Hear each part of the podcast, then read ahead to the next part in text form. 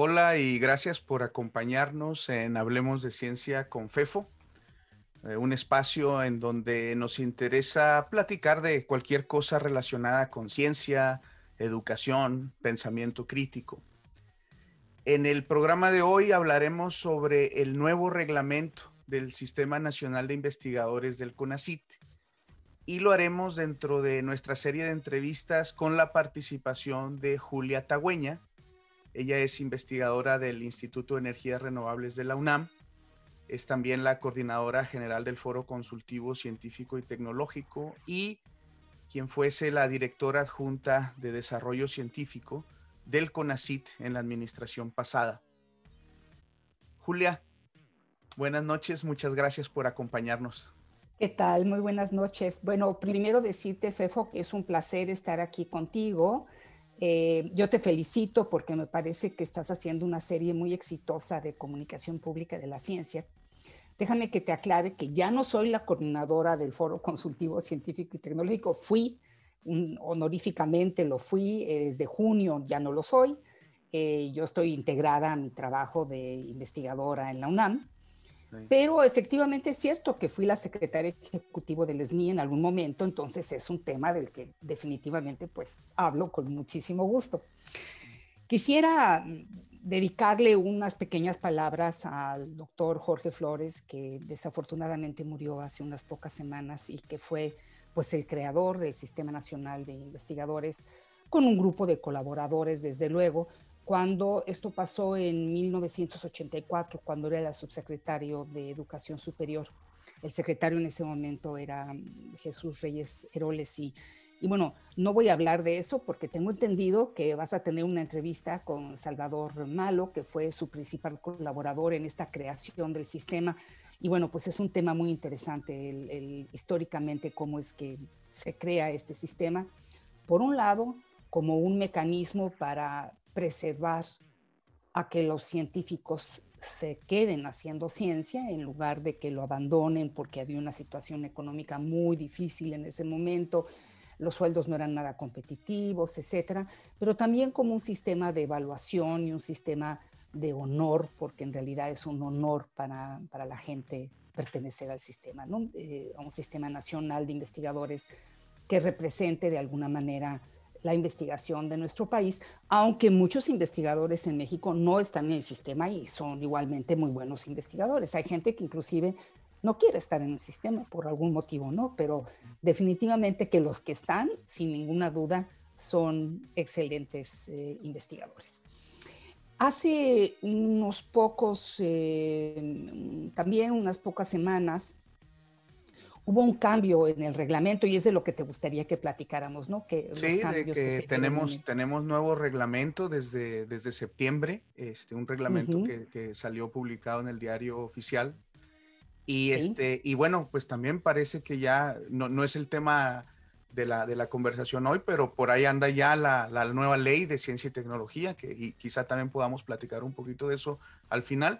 Pero sí, tenemos nuevo reglamento, Julia.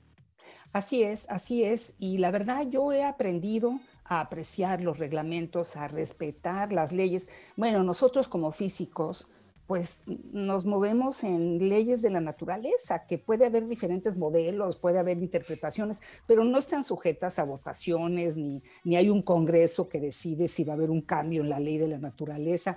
Es, otro tipo de leyes, ¿no? pero las leyes, sí que bueno, sí, son otras leyes, las leyes de la naturaleza, pero la realidad es que las leyes humanas son fundamentales en la forma en la que nos, nos en la forma en la que convivimos, en la forma en la que trabajamos.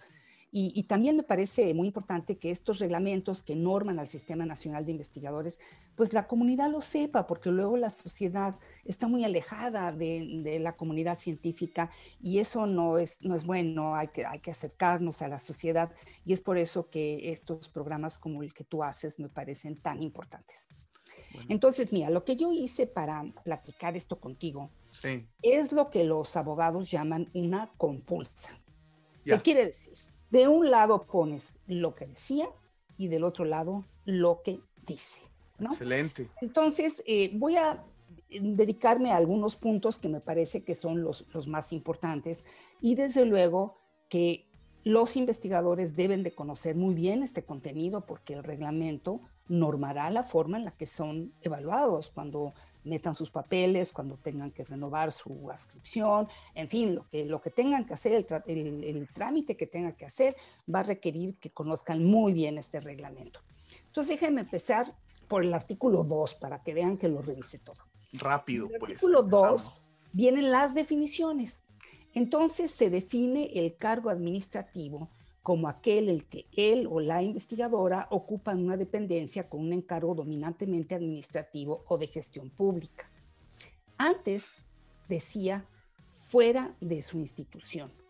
Y decía fuera de su institución porque la idea era que eh, los jefes de departamento interno son puestos rotativos y que la gente no por eso va a dejar de investigar ni va a dejar de estar en el sistema nacional.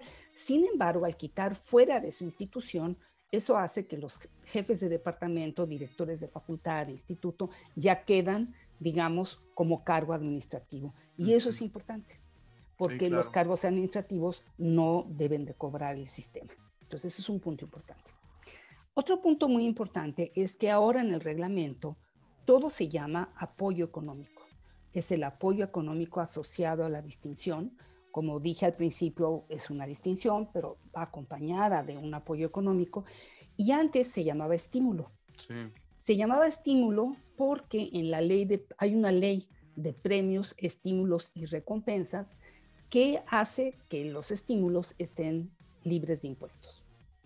En el momento que se llame apoyo, pues puede tener implicaciones fiscales. Digo, no lo sabemos porque esto apenas está empezando a Claro, y, y, además de implicaciones fiscales que no necesariamente eh, fueran a verse como un salario, ¿no? Es decir, que no, eh, no es algo que, que, de lo que te quitan eh, impuestos, pero que eventualmente pues contribuyen para tu retiro, por ejemplo por ejemplo. O sea, hay toda una conversación fiscal alrededor del cambio de, nombre. En, el, en, el, em, en la fracción 13, antes decía, se definía la investigación científica, tanto la básica como la aplicada, y venía toda una descripción. En este nuevo reglamento se quitó la palabra científica. Nada más habla de la investigación.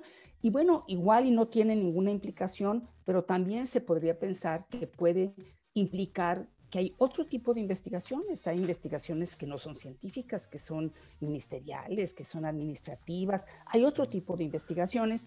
Entonces, bueno, al quitar la palabra científica, pues no, no sabemos si eso va a tener algún tipo no, yo, yo, yo diría que yo diría que sí sabemos y, y, y, te lo digo porque por ejemplo en el contexto de las universidades públicas estatales e, e, es algo con lo que tenemos que de alguna manera poner un poco de presión eh, eh, en el sentido de que en la, en la SEP, a la hora en que a nosotros se nos evalúa como profesores e investigadores, eh, se nos dice por decreto que todas las personas que, que tenemos una plaza de, de, tiempo completo en las universidades, todas, independientemente de su formación y de su capacitación, tenemos la responsabilidad de hacer docencia, investigación, gestión y, no me acuerdo qué otra cosa.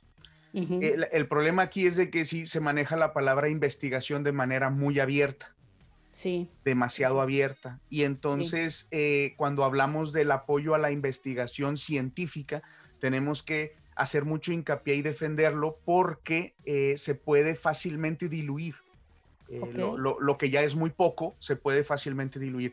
Quizá en instituciones en donde ya está muy consolidada la investigación científica, a lo mejor no, no lo perciben como un riesgo, pero yo te digo que al menos yo sí lo percibo como un riesgo. Bueno, yo pienso que los cambios en los reglamentos nunca son por casualidad, siempre tienen algo detrás, ¿no? Y desde luego, a diferencia de las leyes naturales con las que tú y yo trabajamos, sí están sujetas a interpretación, esa es la realidad. Claro. Eh, en ese mismo capítulo, en las definiciones, entra la, definición de difusión y promoción del acceso universal al conocimiento. Y aunque aquí se, se une al artículo 3, que es constitucional, que es el que está, eh, digamos, marcando los cambios en la legislación, el hecho es que el reglamento anterior ya hablaba de difusión y promoción al acceso universal. Correcto. Lo que sí es completamente nuevo es la fracción 17 que habla de vocaciones científicas tempranas, enseñanza de áreas del conocimiento fundamentales para poder optar por una carrera científica, principalmente matemáticas y lectoescritura. Y se refiere a coayuvar a que las niñas y los niños se inicien en el gusto por la ciencia desde edades tempranas.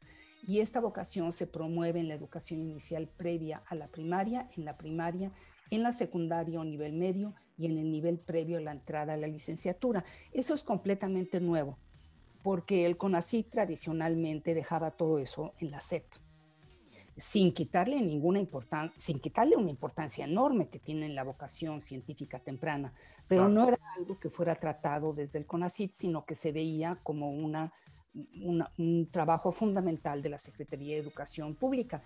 Pero este cambio es muy, muy importante en el reglamento porque de hecho la propia dirección del SNI cambió de nombre. Ahora la dirección del SNI se llama Dirección de Vocaciones Científicas y SNI. Y este cambio de las vocaciones científicas aparece a lo largo de todo el documento. Y hay que tomarlo muy en cuenta porque, por ejemplo, cuando se habla de los productos que se deben de presentar para competir, para estar en el sistema, entran las vocaciones científicas tempranas. Cuando se habla de la evaluación, se evalúa qué has hecho en vocaciones científicas tempranas yo de ninguna manera es que esté para nada en contra de fomentar las vocaciones científicas tempranas. De hecho, yo le he dedicado gran parte de mi vida a eso, porque trabajé en el Museo Universum, fui de los creadores del Museo Universum, creo mucho en la vocación científica temprana, no estoy tan segura de que sea el lugar para meter ese tema. De todas maneras, yo les estoy contando los cambios en el reglamento sin tratar de convencer a nadie de nada. Estoy nada más diciendo los cambios. Seguro que habrá gente que le parezcan bien. no, pero a ver, Julia, pero sí está padre decir lo que nos gusta y no nos gusta y por qué no. A final de cuentas, así somos en el ambiente y... bueno, así somos todos. siempre, pero está con una buena intención, ¿no? O sea, Ah, sí, por supuesto. Bien dijiste, las leyes naturales son, son, son padres y, hay otra cosa de diferencia de que pues esas no las podemos cambiar nosotros. Bueno, estas sí.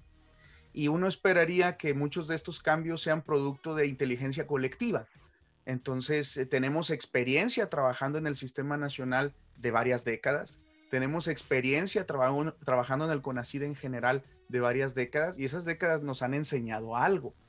Entonces, quizá pues, discutiendo estas cosas, ¿no? Eh, está padre saber lo que piensas también tú, si no, no te hubiera entrevistado, ¿no? Ah, no, no, no, yo no estoy diciendo que no voy a decir lo que pienso. Ah, bueno. Lo que quiero decir es que está abierto que cada quien piense lo que quiera. Claro. no, lo, que no trato es a convencer a nadie de nada, o sea, estamos poniendo hechos sobre la mesa y pues cada quien tendrá una posición. Yo desde luego, por supuesto que tengo la mía. Yo en lo personal, en mi carrera, he hecho mucho por las vocaciones científicas tempranas. Es más, si a mí me conviene que haya vocaciones por científicas supuesto, yo creo que a todos lo he hecho y lo he hecho muy bien. Sí, no, acá, queda claro, Julia, la, discusión es nada más de que, habrá es quienes piensen nacional. que es responsabilidad del CONACID o no, ¿verdad? O simple colaboración con la CEP. En ese, en ese tenor te comento que José Antonio Munive en, en Facebook te dice que saludos y reconocimiento a la doctora Tagüeña por su labor en el foro consultivo, científico y tecnológico. Y hay una pregunta que, bueno, al menos yo no estoy seguro de la respuesta, eh, la hace Marta Chávez. A ver si tú sabes, Julia, dice que ¿dónde estará la disciplina de arquitectura y urbanismo? ¿En ciencias de la conducta y enseñanza o en humanidades? Siempre ha estado, siempre ha existido, eh, efectivamente con grandes dificultades en su evaluación, ¿no? Y ha estado en humanidades, pero efectivamente es una disciplina que siempre cuesta muchísimo trabajo evaluar. Y sabes también cuál es dificilísima de evaluar estéticas, ¿no? También investigación estética, porque parecería lo que es el trabajo de, cura, de, cuando se cura una, una eh, exposición, es investigación, no, no es divulgación, y ahí hay siempre una discusión sobre cómo se evalúa, ¿no? Pero bueno, déjenme que continúe con diferencias. Eh, otra fracción define la interdisciplina. La interdisciplina se da cuando se combinan dos o más disciplinas para generar un nuevo nivel de integración, donde las fronteras disciplinares empiezan a desdibujarse. Ahí yo estoy 100% de acuerdo que la interdisciplina tiene que entrar en el reglamento y eso sí viene de cambios en el ámbito de investigación, porque cada vez hay más gente que hace interdisciplina, ¿no? Ciencias de la complejidad. Entonces, sí hay una, una nueva visión de, de, la, de la investigación que incluye la interdisciplina. Entonces, se define la interdisciplina, es una cosa nueva, digamos. Por otro lado, se, eh, se habla de un consejo general. El consejo general antes se llamaba el consejo de aprobación. Ese consejo de aprobación tenía una serie de miembros en el consejo de aprobación, uno de ellos el foro consultivo. Entonces, parte del interés de este reglamento, desde luego, para CONACYT ha sido quitar al foro consultivo de este consejo de aprobación. Y lo que queda un poco raro es que pone dos lugares para la Secretaría de Educación Pública. Por un lado está desde luego el secretario de Educación Pública, que siempre ha estado, porque sin duda tiene que estar presente. De hecho, cuando te cuenten el origen del sistema, el sistema nacional nació en la SEP, no nació en CONACYT, nació en la SEP, ¿te acuerdas de eso? Pero tiene luego otro puesto para el, la Dirección General de Educación Superior Universitaria de la Secretaría de Educación Pública. O sea, aparecen dos puestos para la SEP, no está muy claro por qué. Por otro lado, hay una serie de cambios que sí son imprescindibles, que son los cambios de los nombres dentro del CONACIT. Como el CONACIT ha cambiado el organigrama y han cambiado los nombres, pues eso tiene que cambiar y aparecer eh, en, el, en, el, reglamento los, los, nuevos nombres.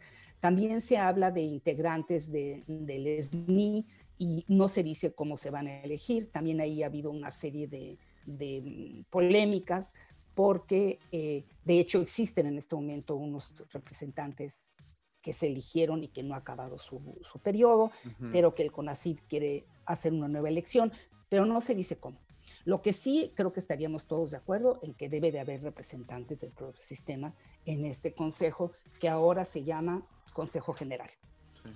Em, hay, una, hay, una, hay un tema importante que tiene que ver con la Junta de Honor y con algo que la, el reglamento propone y es que el reglamento propone que pueda haber una extensión por una enfermedad grave, de, ya sea del investigador o de su familia, pero lo que propone es que sea la Junta de Honor la que lo resuelva. Y eso no está muy claro porque la Junta de Honor originalmente no tenía esa función, estaba exclusivamente para temas de algún tipo de fraude académico, algún tipo de problema eh, de ese estilo. Sí. Se ve como un poco complicado que la Junta de Honor decida si una enfermedad merece esa extensión o no. De nuevo, no me parece mal que haya esta, me parece muy humano, porque efectivamente hay gente que tiene alguna enfermedad que le es imposible producir igual y lo que se pide aquí es una extensión, pero no queda muy claro por qué la Junta de Honor. También eh, se aumentan las comisiones a que haya más comisiones y eso es inevitable porque el número ya de solicitudes es tan grande. Entonces, me parece, eso me parece que es, es, es, inevitable y es, y es lógico. Por otro lado, las comisiones son la clave del sistema. Lo que tiene el éxito del sistema es la evaluación por pares. En realidad, yo creo que todos los CONACYT del pasado, y también estoy segura de que este también respeta a las comisiones, porque las comisiones son verdaderamente las que definen que, quién se queda, quién, se, quién, quién no, quién se promueve. Y hay un respeto a lo que las comisiones dicen. Y es un trabajo enorme. Y es tal el número de solicitudes que el que propongan que haya más comisiones me parece absolutamente eh, normal. Eh, por otro lado, proponen que se parta una y que ya no sea eh, efectivamente nada más humanidades, sino que aparezca ciencia de la conducta. antes de continuar con eso, Julia, en, justamente en eso de las, de las nuevas comisiones, me llama la atención también que no, solo se hacen más, sino que también eh, se va a permitir que personas que están en el nivel 2, por ejemplo, sean evaluadoras para, para creo, que, creo que hicieron una diferenciación eh, de que ya no nada más sean niveles 3 los que evalúan. una diferenciación. Sí, eh, eso a mí me pareció interesante, o sea, por un lado, a mí no me parece mal, pero por otro lado me, parece como que hay una, como lo, lo, hacen ver como una desconfianza de los niveles 3, de que no están conectados con el mundo, una cosa así, o será nada más por el número. Yo pienso que es el número. Lo que pasa es que efectivamente eh, al crecer el número de comisiones sería prácticamente imposible, porque además eh, la gente realmente trabaja muy duro en estas comisiones, ¿no? Y cuando termina su periodo no puede volver a empezar de nuevo a estar en el periodo. Yo pienso que es más bien por el número. Por el número. Y que eh, lo que harán seguramente es que siempre evalúes a alguien del nivel más bajo, ¿sí?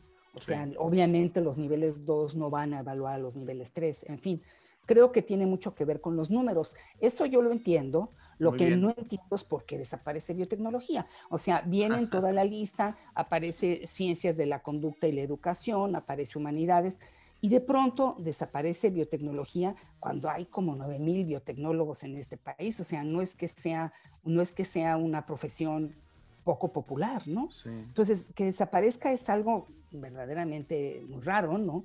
Que evidentemente ha causado mucha... Pues, mucho revuelo. Mucho revuelo. Sí. Y luego también otra cosa rara es que en el área de ingenierías se pone explícitamente desarrollo tecnológico, cuando desarrollo tecnológico era una comisión transversal y no se quita como comisión transversal, o sea, hay como una contradicción aparece como una comisión principal y luego vuelve a aparecer como una comisión transversal. Entonces no queda muy claro dónde queda desarrollo tecnológico, porque si hay una comisión transversal de tecnología que define el propio reglamento, entonces no está muy claro qué quiere decir eso, si va a ser una comisión nada más o la comisión transversal, porque las transversales sí tienen una idea muy buena, porque lo que de hecho interdisciplina era una transversal y era muy lógico porque tú puedes llegar a la interdisciplina desde muy diversas disciplinas, ¿no? Entonces, bueno, ahí van a tener que ajustar. De hecho, tienen ciertos errores en el reglamento que van a tener que ajustar. Por ejemplo, hay una referencia a un número que está mal, se refiere a unas fracciones que no existen. O sea, tiene detallitos que definitivamente van a tener que pulir. Digamos que de alguna manera es, es el, el, sello de la casa, ¿no? Así han estado haciendo varias cosas en, en, varias, varias modificaciones anteriores. Oye, Juan Carlos Serio Silva dice un gran abrazo y admiración a la doctora Julia desde el Instituto de Ecología AC de Jalapa, Veracruz. Y dice, sobre las evaluaciones, será interesante saber cómo ponderarán el valor de fomentar las vocaciones y cómo te va a evaluar alguien que es científico de cepa pura. No, no estoy seguro qué significa eso, pero dice bueno, que, que, seguro no, hace, vocaciones tempranas. Exactamente, el científico de cepa pura que no hace transdisciplina. Será muy curioso todo esto. Sí, va a ser efectivamente. no, yo creo que es un comentario muy pertinente. No, no está muy claro porque y además hay una sección en la que dice que aparecerán unos lineamientos, los lineamientos todavía no existen, o por lo menos no son públicos. Entonces, el reglamento solo no basta, ya falta también saber cómo van a ser esos lineamientos. Em, em, por ejemplo, eh, habla de consultas para las comisiones, pero ¿cómo se van a hacer esas consultas? ¿no? Porque no queda muy claro cómo se va a organizar el consultar, porque antes lo organizaba el foro y lo que decía ahí es que el foro abría esta consulta en la red y demás y la gente podía participar eh, libremente para, competir en estas comisiones y se, tomaban las votaciones. No era, no era eh, obligado, era nada más una sugerencia pero implicaba una auscultación en la comunidad y ahora se dice que va a haber una consulta, pero no está muy claro cómo se va a hacer esta consulta. De hecho, ya este año pasó una cosa rara, se hizo un survey, se hizo un, algo comercial de consulta que no funcionó. Es decir, no se sabe cómo se va a consultar a la comunidad para hacer las comisiones, ¿no?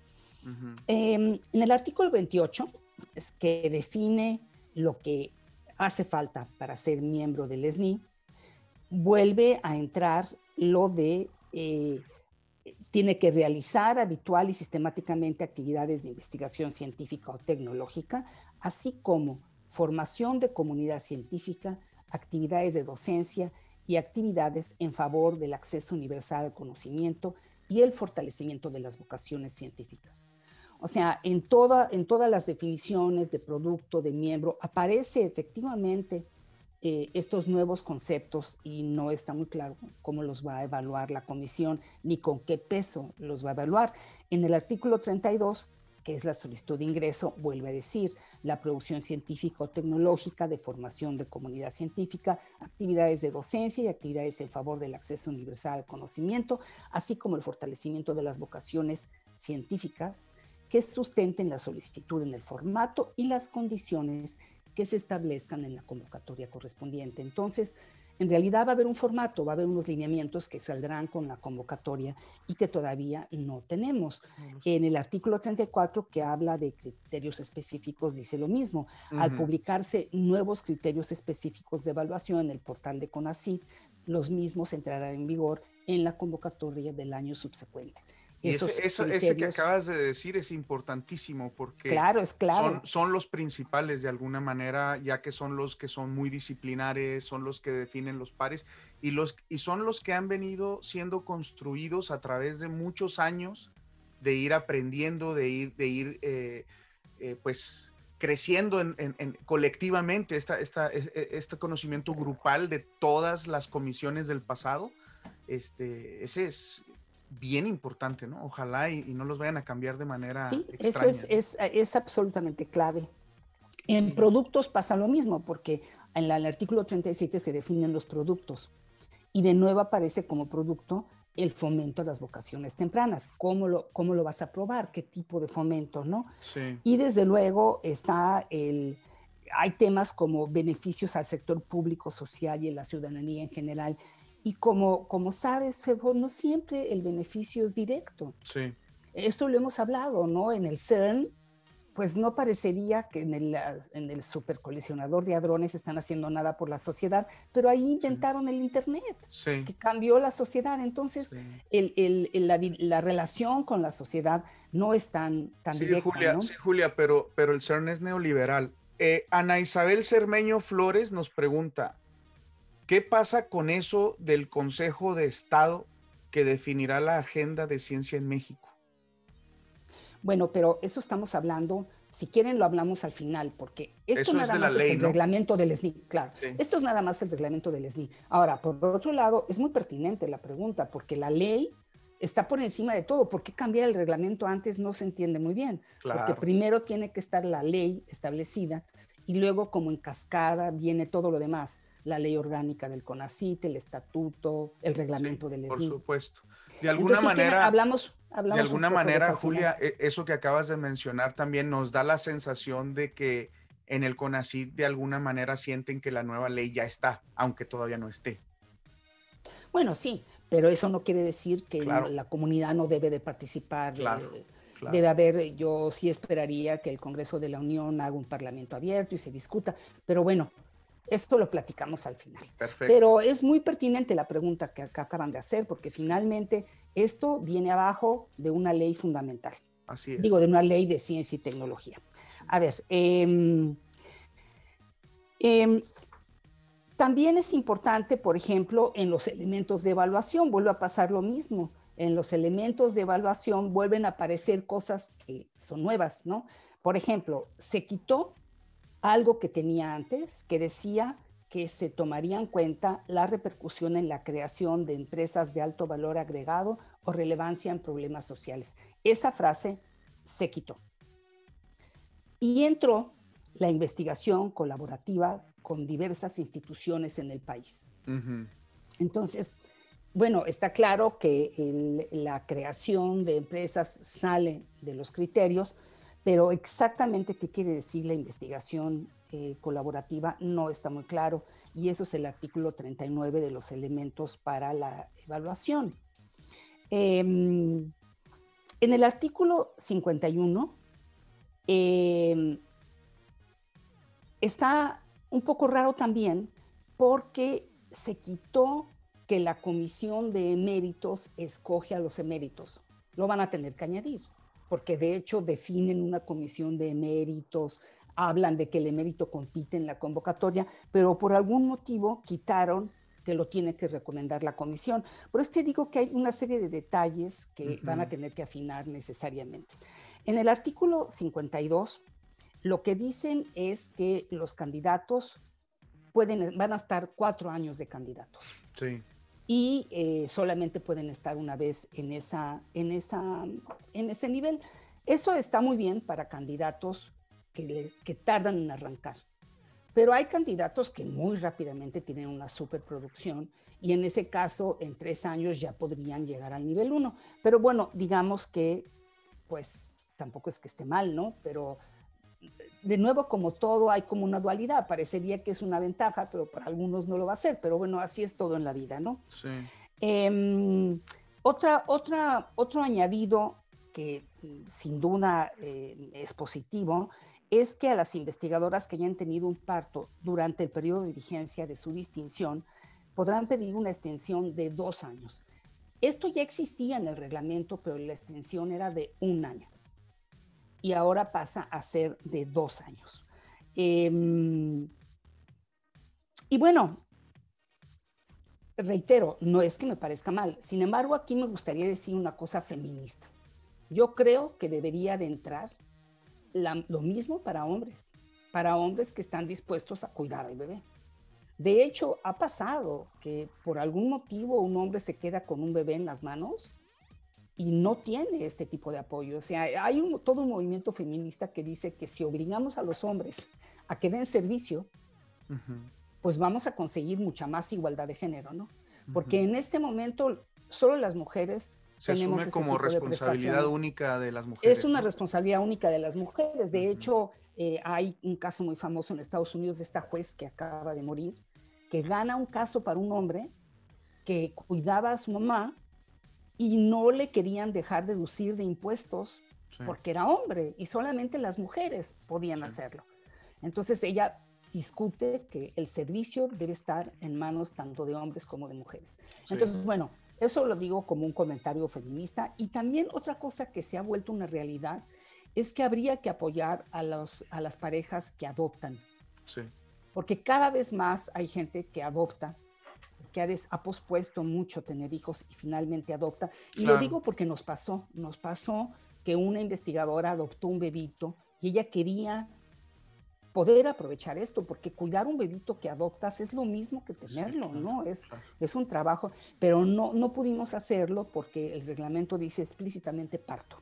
Entonces, simplemente pongo sobre la mesa que hay prestaciones para hombres y mujeres que tenemos tal vez que reflexionar un poco más. Em, en el artículo 56 aparece una prestación nueva que dice que las o los investigadores que hayan sufrido una situación familiar grave durante el periodo de vigencia de su distinción podrán solicitar por una única ocasión eh, y para su revisión por parte de la Junta de Honor cuya recomendación será presentada al Consejo General hasta un año de extensión.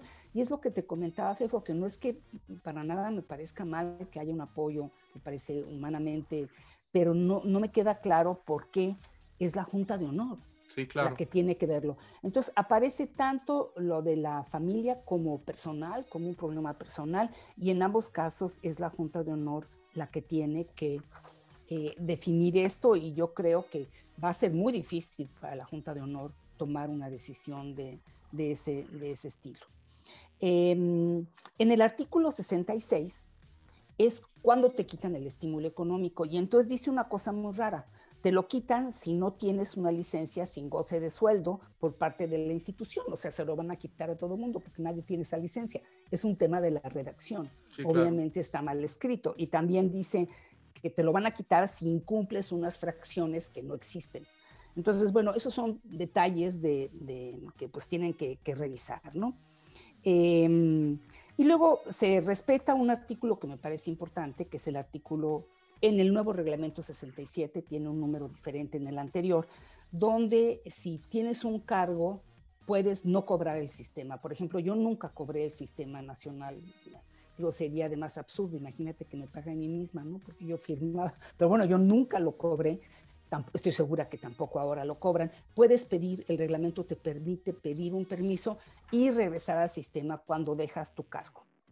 Em, luego cambia bastante el tema de los asistentes para el nivel 3. No sé si tuviste ocasión de ver eso, sí. pero por ejemplo, quitaron el periodo, el periodo de tiempo, como si pudieras tener un asistente mucho tiempo, cuando esa no era la idea. La idea es que el asistente fuera algo muy temporal. Claro. Em, ahora parecería que hay un tiempo indefinido, ¿no? Porque no han puesto el tiempo. Y luego también una cosa es que ahora se le pueden dar los tres UMAS directamente a, un solo asistente. persona, Y eso hace que esta persona tenga lo mismo que un candidato.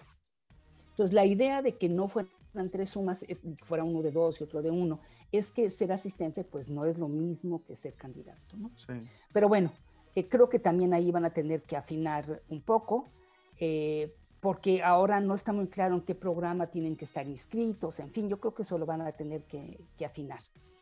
Y, y, bueno, he resaltado algunos de los detalles que sobresalen en el, en el nuevo reglamento, pero la realidad es que este nuevo reglamento sale con demasiada antelación porque lo que hace falta es que se ajuste al reglamento general. Entonces, como, como, como todos sabemos, porque lo hemos estado escuchando y porque además la Constitución, pues hay que darle todos un verdadero seguimiento, en su artículo 3 incluyó el derecho a la ciencia.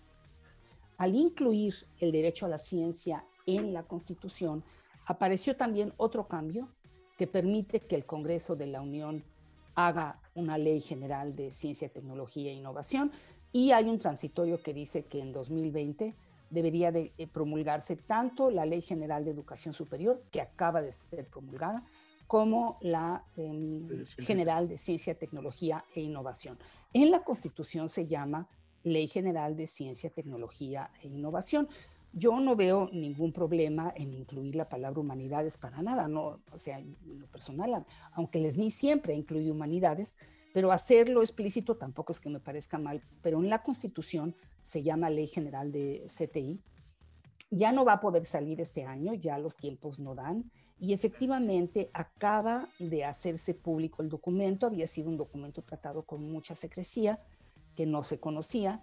Eh, según lo comenta el CONACIT, ayer le fue presentado al, presidente y ahora va a haber una serie de foros donde se va a discutir y será hasta el año que viene que se eh, promulgue la Ley General de Ciencia, Tecnología e Innovación y a partir de ella saldrá todo lo demás, ¿no? Entonces, sí es muy importante estar muy pendientes de esa ley porque este reglamento a lo mejor termina teniendo que ser ajustado. Seguramente, seguramente. Oye, habría que mencionar, Julia, de que aun cuando efectivamente había estado con mucha secrecía, se, desde, desde hace muchos meses empezaron a filtrar algunas cosas y hubo foros, hubo foros de discusión en la Cámara de Diputados, en el Congreso, en el que se invitaron a varias personas para, para dar eh, opiniones sobre lo, lo, que debería incluir o no. Pero, pero de alguna manera esto como que se perdió eh, un poquito, ¿no? Y, el, ritmo o el momento, o, no se tomó en cuenta porque mismo con así no participaba de estos foros. Eh, todo ese trabajo, ¿qué pasó? Bueno, el, trabajo ahí está. Hay una serie de documentos que, bueno, casi, casi podríamos referirnos hasta el que hicieron las universidades antes del cambio de gobierno, hacia dónde va la ciencia en México, que es un documento que coordinó de alguna manera la UNAM, pero coordinó a todas las instituciones del país que participaron intensamente. Ese es un documento que ahí está. Está también efectivamente el, el conversatorio que se hizo en la Cámara de Diputados. Todos estos documentos están en una página del foro consultivo. El foro consultivo creó una página en su, un portal en su página donde están todos los documentos que pueden ser relevantes para la discusión de la ley, porque todo empezó hace dos años. En enero del 2019, la senadora por Tlaxcala propuso un cambio a la ley vigente de ciencia y tecnología. Mm. Y hubo toda una discusión alrededor de ese cambio.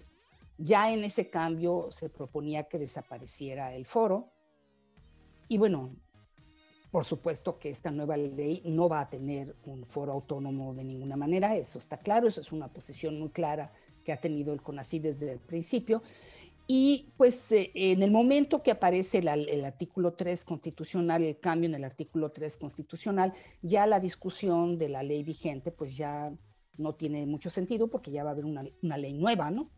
De hecho, la ley vigente tenía todas las reglas para los fideicomisos, que eso pues desaparece de, la propuesta de la ley general, ya no va, ya no va a estar ahí, ¿no? Sí. Entonces, bueno, eh, es lo que yo dije al principio, las leyes son muy importantes. Sí, claro. Ahora, si supiste seguramente, Julia, el, el CONACIT a través de su plataforma invitó a todo mundo a meter propuestas para temáticas. Y, bueno, este, pues eh, yo conozco gente que metió, yo mismo metí, tanto institucionalmente como de manera personal, eh, pero, pero pues eh, no sé, no sé cómo fueron analizadas, no, fue, no sé dónde fueron discutidas, nunca se nos dio información de eso. Déjame nada más, porque sí quiero que sigamos platicando de esto, regresar un poquito al reglamento del SNI, porque hay unos comentarios y preguntas del de, auditorio. Luis, Luis Estudillo Wong dice, las horas mínimas a investigación para recibir el estímulo en las escuelas públicas no se especifica. No, no, efectivamente es otra de las cosas que no están claras. Se habla de que tiene que haber un formato, pero ese formato no se sabe cuál va a ser ese formato. Es, muy correcto. Sí, sí eh, dice el reglamento que vas a tener que presentar un formato para poder justificar tu trabajo. Pero lo que dice el formato no se sabe. Y ha habido especulaciones de qué se va a pedir, cuántas horas se van a pedir, porque hay un formato actual, ¿no? Pero ese pues seguramente va a cambiar, ¿no? Que, pide, que pide 20 horas dedicadas a la investigación. en, el formato nuevo no viene el número de horas. No, no lo pide. Ya, ya nos llegaron los nuevos formatos y ah, no, pide exactamente el número de horas. Eh, en el anterior, como bien dices, eh, era muy claro que tenían que ser 20. Diego Tenoch Morales hace una pregunta interesante, Julia. Dice, ¿por qué los científicos de grado superior, me imagino que se refiere a nivel 3, tienen que evaluar a los demás investigadores? O sea, ¿por qué no los evalúa un agente externo a los científicos? Bueno, eh, la ciencia está basada en la evaluación de pares. El desarrollo científico requiere de conocimiento científico para ser evaluado. Eh, por supuesto, si lo que vas a hacer es exclusivamente contar productos, pues cualquiera lo podría hacer, ¿no? Efectivamente, tú podrías decir, bueno, es que no me hace falta que haya un nivel 3, todo lo que yo quiero es saber cuántos artículos publicaste. Pero las comisiones tienen que hacer mucho más que eso. Tienen que analizar sobre qué fueron esas publicaciones, la relevancia de esas publicaciones, la relevancia de la revista. Y eso es muy difícil que lo maneje alguien que no está en el medio. Em, eh, déjame que, que lo ponga de esta manera. La evaluación es siempre importante. La evaluación es importante en todos los trabajos, en todas las disciplinas si no eres sujeto a evaluación, pues la calidad de tu trabajo no va a ser la misma. Eh, eso en general, lo digo en forma genérica, ¿no? Hagas el trabajo que hagas, está sujeto a una cierta evaluación. Pero la evaluación científica tiene mucho más que ver con el propio desarrollo de la ciencia. Por ejemplo, si haces una investigación y no se la presentas a tus pares para que tus pares la juzguen, tu investigación no ha terminado. Y es solamente en el momento que tus pares ven tu resultado y de hecho lo pueden reproducir que tu trabajo se vuelve valioso. Entonces, la evaluación por pares en ciencia es mucho más que una evaluación, es el proceso científico. Muy bien. No, la ciencia no se puede desarrollar si no tiene esa, esa, esa crítica de los colegas, esa, esa, ese ojo, eh, pues pues crítico, realmente es el pensamiento crítico, el, análisis, y entonces los mejores científicos tienen que pasar por la lupa de sus colegas, ¿no? Y eso es otra cosa, no es nada más contar documentos, porque eso sí lo podría hacer cualquiera. Claro. Eh, que de hecho tenemos otros sistemas de evaluación, eh, en, por ejemplo, en las universidades públicas y en otros sectores, donde a veces tenemos ese problema, ¿no? Que se convierte nada más en sumar eh, como hacer una lista de checks, ¿no? De que sí tiene esto, sí tiene esto, sí tiene esto, y, la verdad es que son terribles. Gabriel López Castro, aquí en, en Zoom, nos pregunta, ¿cuál debiera ser la función del sistema nacional? Uno, resarcir los salarios. Dos, Fomentar y reconocer la investigación científica y tecnológica de alta calidad. Tres, fomentar las vocaciones y la apropiación social del conocimiento. Todas. Va en detrimento de la calidad de la investigación, como se comenta con frecuencia. Bueno, déjame que empiece por la tercera. Yo no creo que el Sistema Nacional de Investigadores deba de dedicarse a fomentar vocaciones científicas. Yo creo que es fundamental el motivar a las vocaciones científicas y creo que es una responsabilidad de los científicos, sí. Por ejemplo, todas las academias de investigadores hacen eso, simplemente vean lo que ha hecho la Academia Mexicana de Ciencias por las vocaciones científicas, ha hecho maravillas, no solamente en niños pequeños, sino en, en adolescentes que van a veranos de investigación. Entonces, sí es una responsabilidad de la comunidad científica participar en las vocaciones científicas. Creo que eso es fundamental. Por otro lado, no creo que sea el tema del Sistema Nacional de Investigadores. Creo que el Sistema Nacional de Investigadores es justamente para el tema de investigación y que el fomentar las vocaciones científicas es muy importante, pero es otra cosa. Entonces, déjame que empiece por el tercer punto. No me parece mal que se busque un mecanismo para que esto se fomente. Yo no lo mezclaría con el Sistema Nacional de Investigadores. Ahora déjame que vaya al punto número dos. Efectivamente, la idea del sistema sí es fomentar la investigación de excelencia. Antes de que el sistema existiera, había buenos investigadores en México, pero no habían encontrado como los canales, los mecanismos, porque de nuevo la ciencia tiene un criterio internacional, tienes que competir a nivel internacional para que el desarrollo de tu trabajo tenga un impacto. Y el sistema apoyó a este tipo de, em, apoyó a este tipo de profesionalización, ¿sí? Eh, de alguna manera, eh, volverte científico profesional es bastante reciente en nuestro país. Y los científicos profesionales nacen primero con las academias. Las academias, los gremios son los que empiezan a fomentar esto. Y después, por supuesto, sin duda, la cuna son las universidades. Y el sistema dio un, dio un camino de evaluación que permitió buscar esa excelencia. Sin embargo, una vez dicho eso, hay una crisis en el mundo sobre la evaluación. Hay una discusión muy grande sobre la evaluación en el mundo y yo creo que el sistema no debe ser ajeno a esa discusión, sobre todo en numerología, ¿no? O sea, qué tan importante es que publiques muchísimo, es más importante que publiques relevante.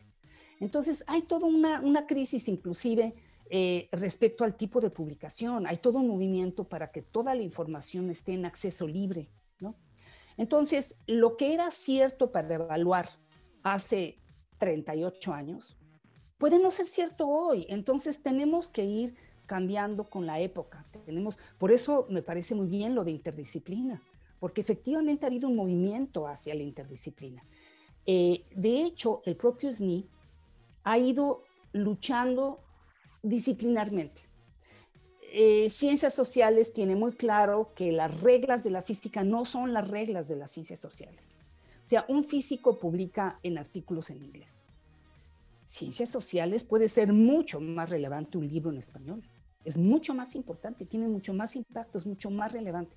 Entonces, cada disciplina tiene sus propias reglas y eso es algo que el SNI tiene que respetar. Entonces, el SNI es un sistema de evaluación que debe de ir cambiando y creciendo y debe de respetar las diferencias disciplinares.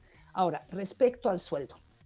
Por supuesto, sería maravilloso que no hiciera falta complementar los salarios pero desafortunadamente los salarios de las universidades no son muy competitivos, son en general muy bajos.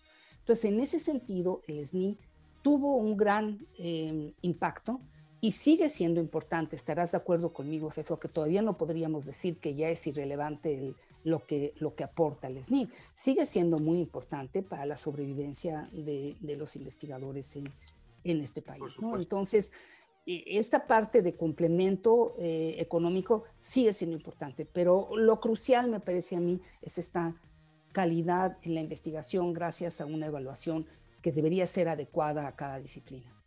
Sí, Sí, tan importante, Julia, que eh, en, el contexto de las universidades públicas, eh, yo creo que en las privadas peor, pero en, las públicas puede llegar a representar el 40-50% de sus percepciones, eh, dependiendo de las circunstancias, pero es así de importante, ¿no? Luis dice que, em, claro que eso lo dijo la doctora Tagüeño, que eso que dijo la doctora Tagüeña es correcto y, los, y para los hombres no es equitativo, refiriéndose a lo de... Tiene, tiene toda la razón, no es equitativo. este, Luz de Teresa dice completamente de acuerdo con Julia en que hay que dar tiempo por paternidad. Genoveva Amador también en el mismo tema. Me alegra escuchar eso. Usted entiende el significado del feminismo. Eh, y hay varias preguntas relacionadas con, con, el mínimo de horas para poder acceder, ya lo comentamos. Eh, nos felicitan por la entrevista. Muchas gracias a, la doctora y al doctor por la entrevista. Gabo Caneum, que no sé si sea nombre verdadero, pero no importa, dice, ¿qué le recomienda a los investigadores que van a ser candidatos en futuras convocatorias para el SNI? Bueno, lo primero que les recomiendo es que lean con mucho cuidado el reglamento, porque eh, pues para entender, para entender qué es lo que se está, qué es lo que se les está pidiendo, ¿no? Em, porque los científicos tenemos mucho la tendencia de no leer las leyes, de no leer los reglamentos, de, ¿no? de hacer lo que creemos que toca hacer y no, ya no se puede. Eh, tienen que leer con cuidado la ley general, tienen que leer con cuidado el reglamento del sistema. Em, y bueno, un poco atenerse al reglamento del sistema, porque si el reglamento pone como absolutamente obligatorio la docencia, pues sí tienen que tener muy claro que si no tienen docencia, no les van a dar el sistema. Entonces, sí, eh, léanlo con cuidado, con atención. Hay cosas que, que se pueden discutir, como es toda esta parte de divulgación, porque la parte de divulgación puede ser más informal, pero la docencia no. Está clarísimo en todo el documento que la docencia se considera como parte fundamental. Entonces, lean el reglamento con mucho cuidado para que puedan eh, presentar bien su caso, porque yo que he estado, antes de, trabajar en, como secretaria ejecutiva del, del sistema, donde en realidad yo no hice más que firmar lo que hacían las comisiones. Yo jamás me metí con ninguna comisión, jamás convencí a ninguna comisión de nada. Yo simplemente tomaba lo que las comisiones decían. Pero antes de eso, en mi pasado, cuando llegas a una cierta edad, has hecho muchas cosas. Estuve en la comisión del área 1. Entonces me queda muy claro la importancia de cómo te presentas. Porque buenísimos investigadores no se saben presentar. Entonces sí tienen que tener mucho cuidado en cómo presentan su caso. Eso es cierto para cualquier evaluación. Definitivamente, cómo te presentas es muy importante. Entonces, yo no sé cómo queda el formato ahora, pero antes había un pequeño, una posibilidad de que te presentaras. Esa es una oportunidad de oro. Se tienen que presentar realmente bien. Tienen que decir exactamente por qué están haciendo lo que están haciendo. Tienen que dirigir a la comisión hacia lo maravillosos que son.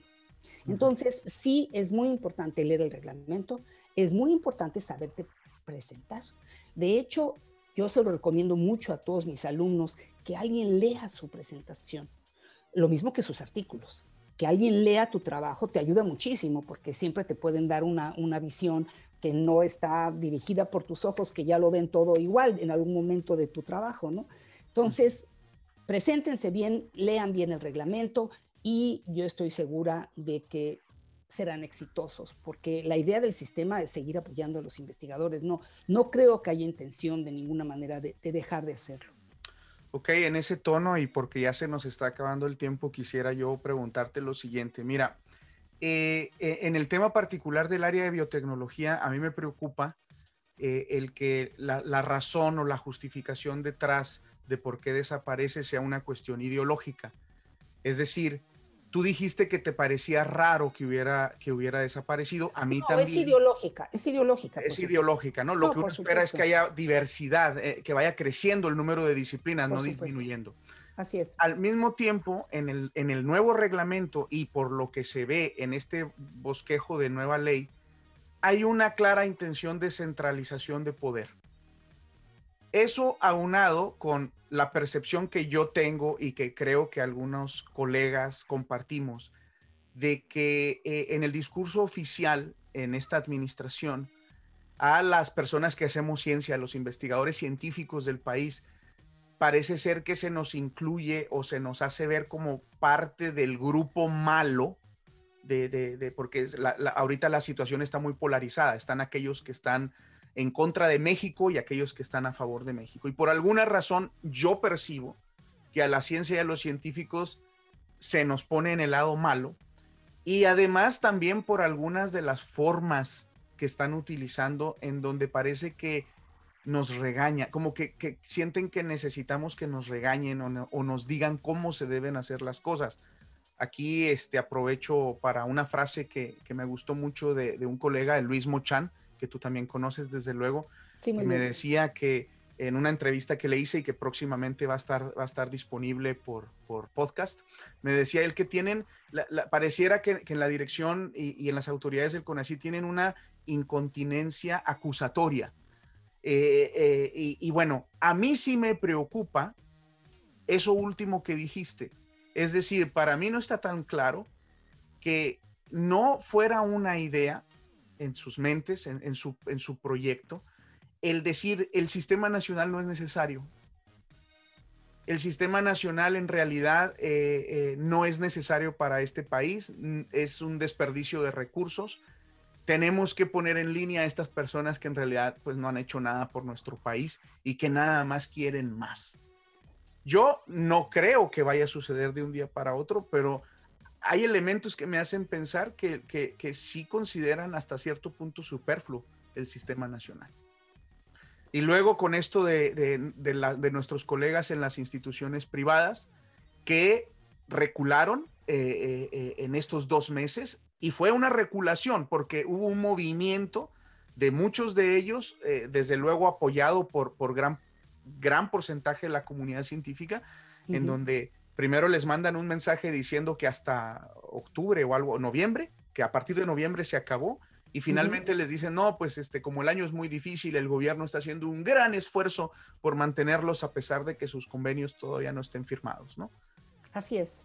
Todo ese tipo de señales, este, a, mí no me, no me dejan así como muy claro ver que, que piensen que el SNI es algo útil para el país, no nada más para quienes nos estamos beneficiando de él. ¿Tú crees que, sí, que, no? Bueno, déjame, déjame que tome lo que acabas de decir de los investigadores de las privadas. Hubo un enorme movimiento de protesta y efectivamente eh, CONACYT cambió su posición. ¿Qué quiere decir eso? Que hay que decir las cosas, hay que manifestarse. Eso es lo que quiere decir, ¿estás de acuerdo?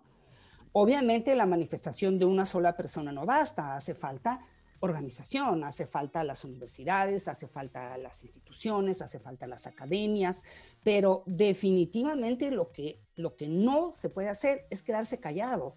Entonces, lo primero, la primera, la primera eh, conclusión de lo que ha estado pasando es que efectivamente las cosas han estado muy complicadas, pero pues hay que luchar por hay que luchar por este país, porque digan lo que digan, por supuesto que todos amamos a México y todos estamos luchando por México, y un país sin ciencia no tiene futuro. O sea, tan simple como eso. Entonces, bueno, lo que es importante es organizarnos para que nuestra voz se escuche. Y organizarnos en cosas que tienen sentido, que tienen, que tienen eh, como tú dices, la experiencia, los datos, tenemos que tomar decisiones basadas en ciencia. A mí me parece que es increíble que en esta situación, que es tan evidente que sin ciencia no podemos salir de la pandemia, todavía se discuta si la ciencia es importante. Es claramente fundamental. Entonces, que estés preocupado, sí, por supuesto, no, no tienes por qué no estarlo. Yo también lo estoy. Que hay una carga ideológica tremenda, pero por supuesto, no es en lo absoluto casualidad que se fue biotecnología y no es una carga ideológica de este gobierno, es una carga ideológica que viene de mucho tiempo atrás y de un grupo específico de, personas. Em, eso no quiere decir que eso debemos de aceptarlo, tenemos que seguir discutiéndolo, tenemos que luchar por ello. Entonces, Resumiendo, va a venir la discusión de la Ley General de Ciencia, Tecnología e Innovación. ya está el documento, ahora sí, por fin sale un documento que va a ser muy parecido a las filtraciones, seguramente, pero bueno, ahora ya es el documento oficial. Hay que leerlo con mucho cuidado, hay que tomar un posicionamiento. Evidentemente no va a permitir ese documento, no lo toque leer, me queda claro que no va a permitir que haya un organismo autónomo del que existía con el foro, pero algún tipo de organismo propondrá y se podrá discutir en esa dirección.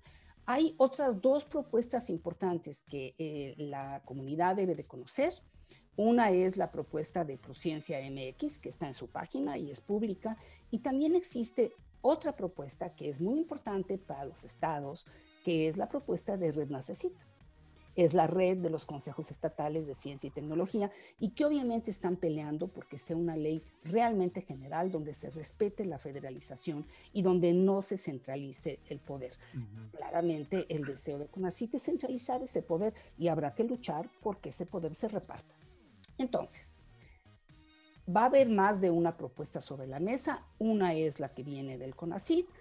Va a haber otras dos, por lo menos, a lo mejor más.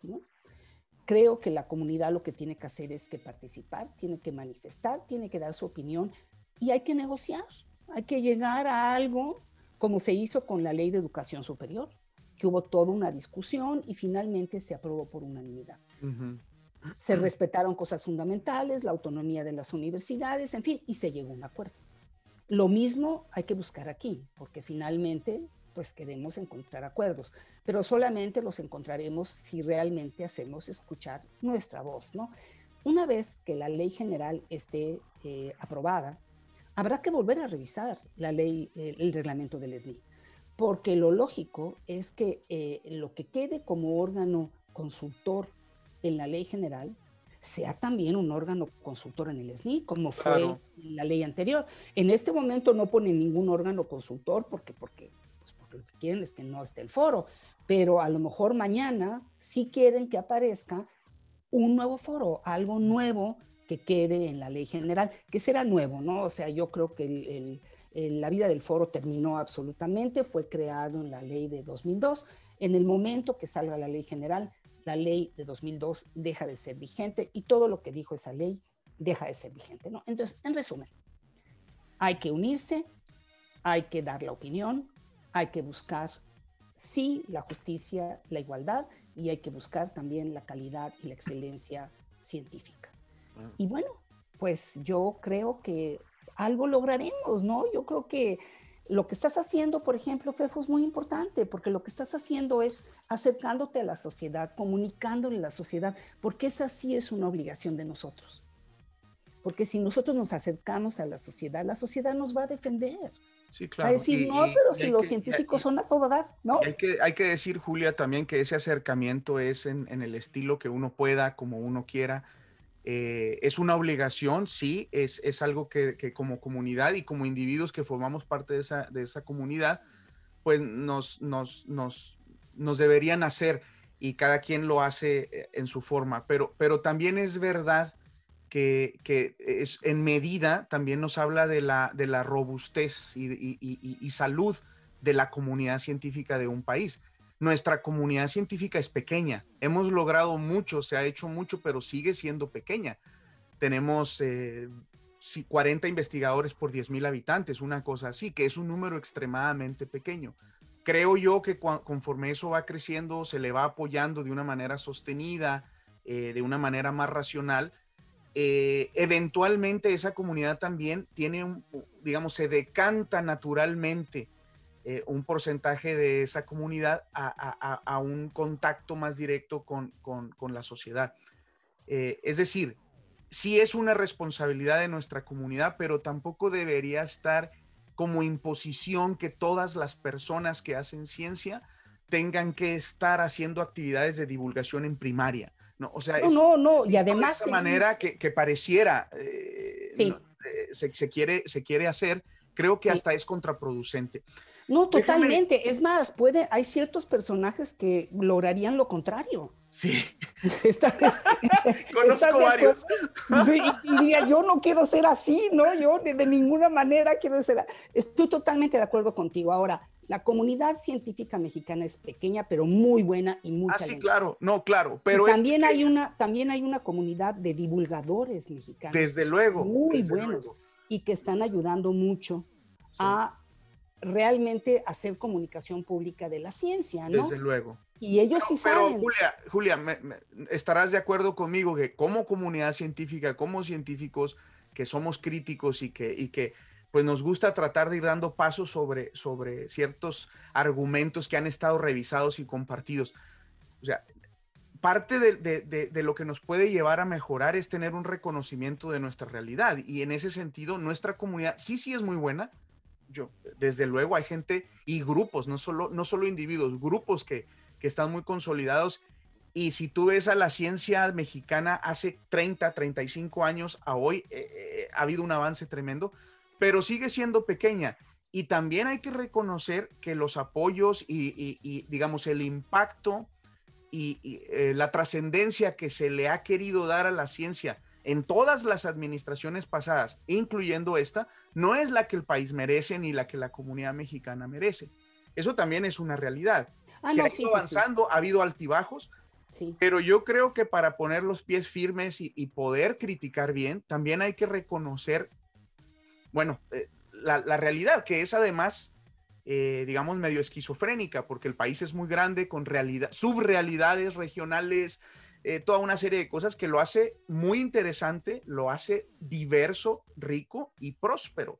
Pero bueno, Fíjate que en ese tenor te quiero leer la última pregunta ya, porque, no nos vamos a estar aquí hasta las 3 de la mañana. No, no, no, no, no. A ver, la última pregunta. La última y nos vamos. Y, obviamente a las personas que nos están dejando comentarios y preguntas en Facebook, yo, eh, eh, Julia, no sé si tienes Facebook, pero si no, yo haré comentarios y, le haré las preguntas a Julia por correo y luego este, les daré sus respuestas. Me dará mucho gusto. Sí. Malena Tejeda Yomans dice, hola Julia, muchos saludos. Muy buena entrevista. Mi pregunta sobre el tema es, en las comisiones de evaluación del SNI, hay criterios que se publican para determinar los cambios de nivel y otras cuestiones. Sí. Sin embargo, estos criterios están basados en una figura de investigadores en centros de investigación o institutos. ¿Cómo podemos construir una figura que represente a los investigadores del resto del país con criterios aterrizados a la infraestructura y acceso e impulso a la investigación en nuestras universidades? Bueno, una super pregunta, Malena, que además ha estado sobre la mesa desde, desde siempre, ¿no? Eh, finalmente, los científicos dependen mucho también del apoyo que tengan, ¿no? De la de la posibilidad de tener equipos, de, sobre todo los, científicos experimentales, ¿no? Si no tienen eh, posibilidad de tener ciertos equipos o cierta infraestructura, es muy difícil que avance su investigación y eso el SNI no necesariamente lo toma en consideración, ¿no? Entonces, por ejemplo, cuando alguien arranca en una universidad lejana, se tarda mucho en tener un laboratorio que está funcionando y ese tiempo es un tiempo que cómo lo va a medir el Sistema Nacional de Investigadores yo creo que como toda evaluación, pues nunca es completamente justa, ¿no? Eh, seguramente se han cometido en el sistema muchas injusticias, ¿no? No tengo la menor duda de eso. Lo que sí puedo decirles es que en mi experiencia se han cometido no con mala intención. O sea, yo he visto a las comisiones trabajar haciendo su mejor esfuerzo y tratando de entender situaciones que muchas veces no se logran, no se logran eh, transmitir. Lo que sí fue muy importante fue que esos criterios se publicaran, porque antes esos criterios no estaban puestos explícitamente. Y eso sí que era algo verdaderamente incorrecto, porque entonces realmente estaba sujeto a la decisión de una, de una comisión y el haber publicado esos lineamientos fue un gran paso. Ahora hay que pelear porque esos lineamientos reflejen una serie de cosas que se atengan a la realidad nacional, ¿no? Pero em, la solución no la veo fácil, no la veo fácil, sobre todo porque estamos en un momento económico complicado, ¿no? Pero yo te diría que hay que seguir luchando, es un poco lo mismo que pelear por la ley, hay que seguir luchando, piensa lo que había en este país y lo que hay ahora es impresionante, es impresionante. Y es el trabajo de mucha gente que ha creído en la ciencia, en el desarrollo de México, por encima de ningún partido, por encima de ningún gobierno. Han luchado por mejorar el sistema científico nacional, ¿no? Entonces, bueno, hay que seguir, hay que seguir luchando y hay que seguir manifestando. Por ejemplo, el que tú digas esto va a ser importante porque los lineamientos no están escritos ahora. Entonces, el momento para participar en esa, en esa discusión. Julia, muchas gracias de nuevo. No, yo soy la agradecida, un placer como siempre. Malena, te mando un gran abrazo, querida. Y, bueno, fue, un placer como siempre y yo los felicito, están haciendo un gran trabajo de comunicación con la sociedad y están ayudando, yo creo, a vocaciones tempranas. bueno, espero que caer en esa clasificación y no en la espero, otra. Espero que sí, espero que sí. Buenas noches. Que estén muy bien, que estén muy bien.